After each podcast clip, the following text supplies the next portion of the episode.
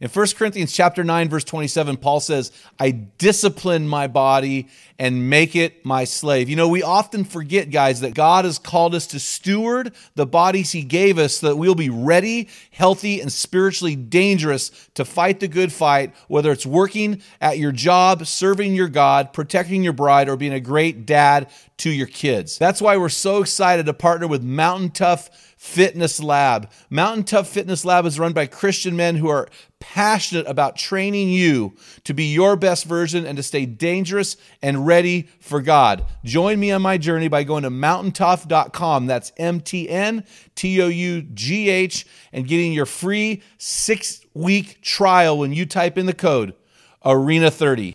You won't be disappointed. Stay dangerous.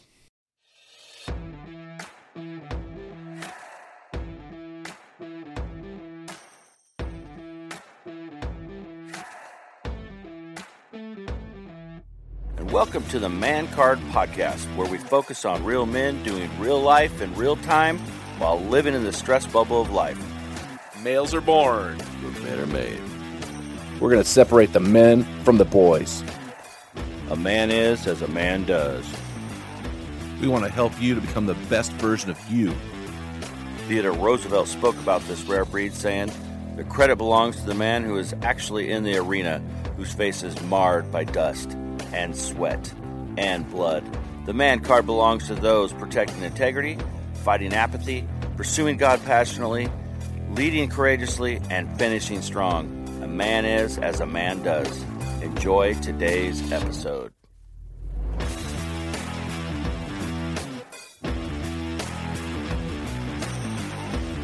Men in the arena, we salute you. We honor you for getting it done in the stress bubble of life. We honor you for getting out of the stands of anonymity and getting into the field of action. Anyway, hey guys, we're in this together. So thank you so much for uh, subscribing to this podcast. Every download matters. Uh, man, as we're trying to reach every state in this nation, every country around this world, man, thank you for joining us for this episode of Equipping Men in 10. We are pumped. We're wanting to call you out, call you up, and call you in so that you become the best version of the man you're called to be. I'm here right now with my producer and brother from another mother. How are you doing, Dale? I'm good. How are you doing? I'm doing good. You got a man law for me today? I do. What Under was it? no circumstances may two men share an umbrella. Well, first of all, if you're an Oregonian, you, don't, don't even even- own an umbrella. Yeah, you don't even do that. I mean, I, I mean, I'd rather I'd rather freeze or get downpoured on with torrential rain than to deny my Oregonian home uh, by breaking out an umbrella. I guess there are times to do that because we were at a football game this year and it was pouring rain and there was no awning, so we broke out some umbrellas. But generally speaking, in fact, men don't really share a whole lot. I'm not going to share. I don't want to share shirts with you. Uh, I don't want. I'm not going to let you share my socks or luggage. or luggage. I'll share my stuff, but when it comes to clothing, that ain't happening. And again, I'm not going to share, uh, you know, a motorcycle seat with you. I'm not going to share your bench seat in your truck with you. As far as getting close to you. What if you're on a road trip and your motorcycle breaks down? Then I'm going to die in the sweltering heat before I wrap my arms around your waist. I have a friend that did that, and he had to get on the back of his buddy's bike and hold him. Oh man, that's just. I, I, guess there there are loopholes to every man law. So anyway, hey, I want to get in the meat of the podcast here. We've just got ten minutes as we equip these guys, and I want to revisit something with the guys. Uh, we've talked often about men are very compartmentalized. You know, uh, Mark Gungor would say men are like waffles. And with women, everything intermixes. So women are more like spaghetti. For example, if you say to a woman, "What are you thinking about, honey?" and she your wife says back to you, "Nothing." Well, that means Something. everything, Mhm. something. Don't bother me. I'll talk about it later. It means a billion things, but it does not mean nothing.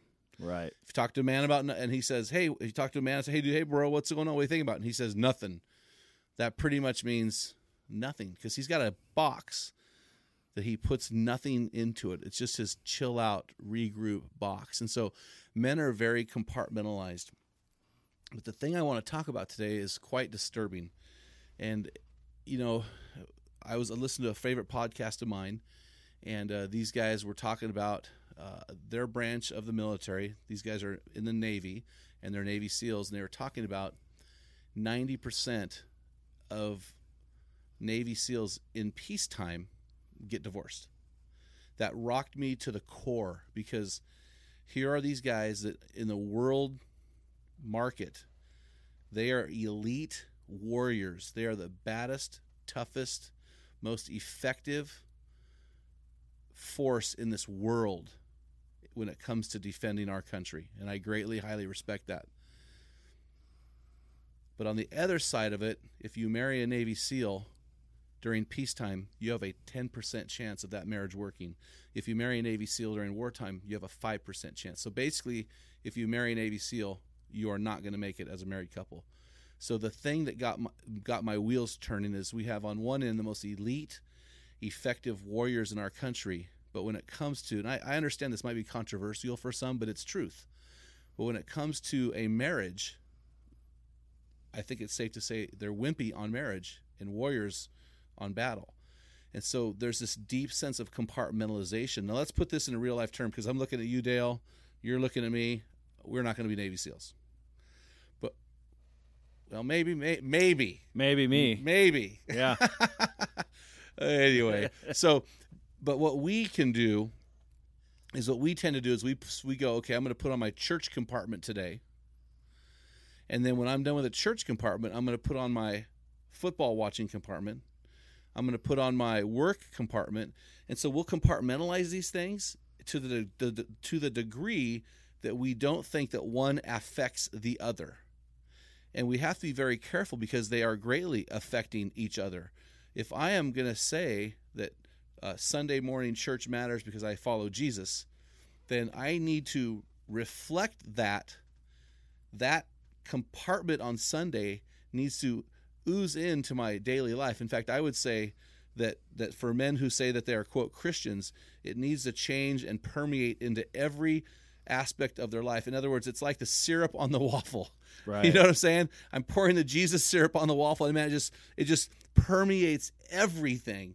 And so guys have to understand this, man. You can't just compartmentalize your life and say, I'm this guy this time.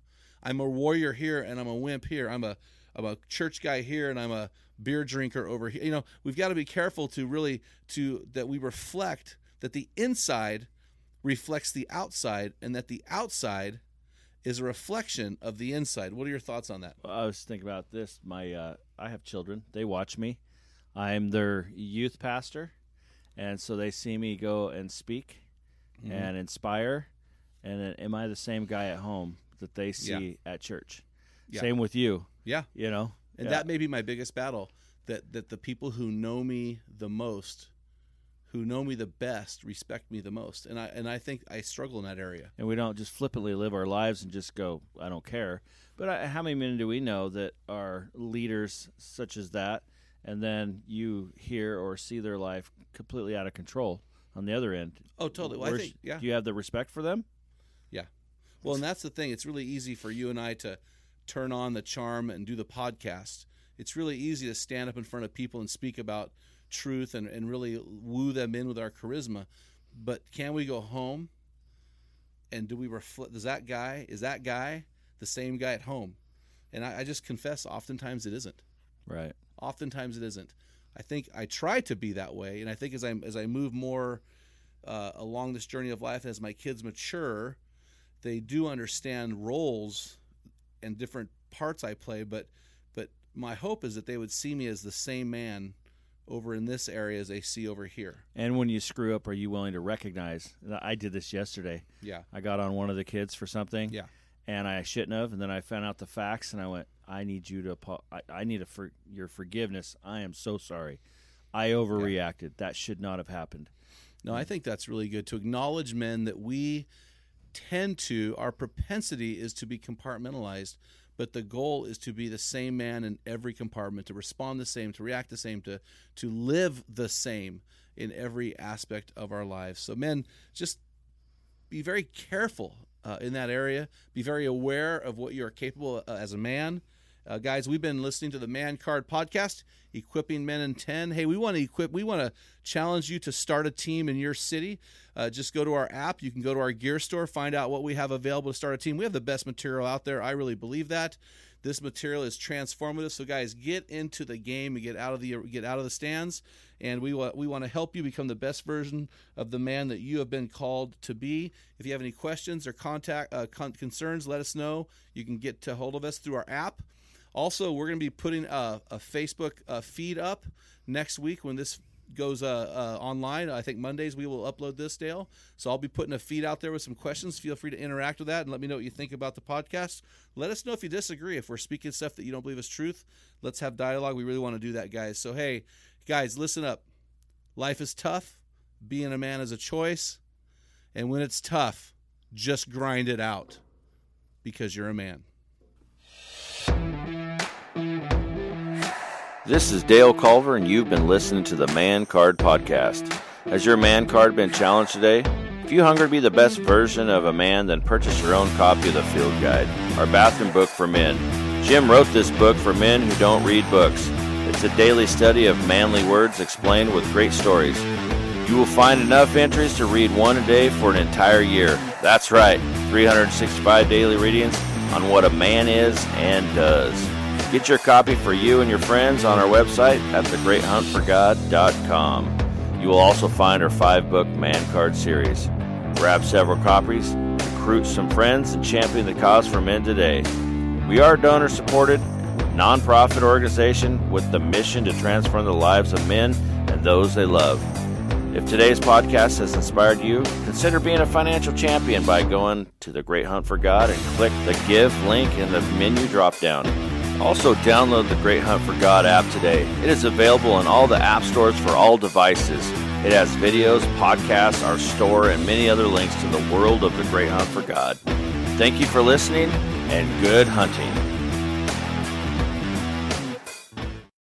What type of dad are you? Guys, in my 35 years of ministry, I've noticed that guys basically fall into two categories. And in those categories, there are four types of dad or four phases that you pass through as a dad. We just dropped an amazing quiz to help you discover what type of dad you are. Find out what type of father you are and get our custom resources fit to meet the needs and the questions you are asking. Head on over to menarena.org, join 20,000 men from around the world and find out the type of dad you are.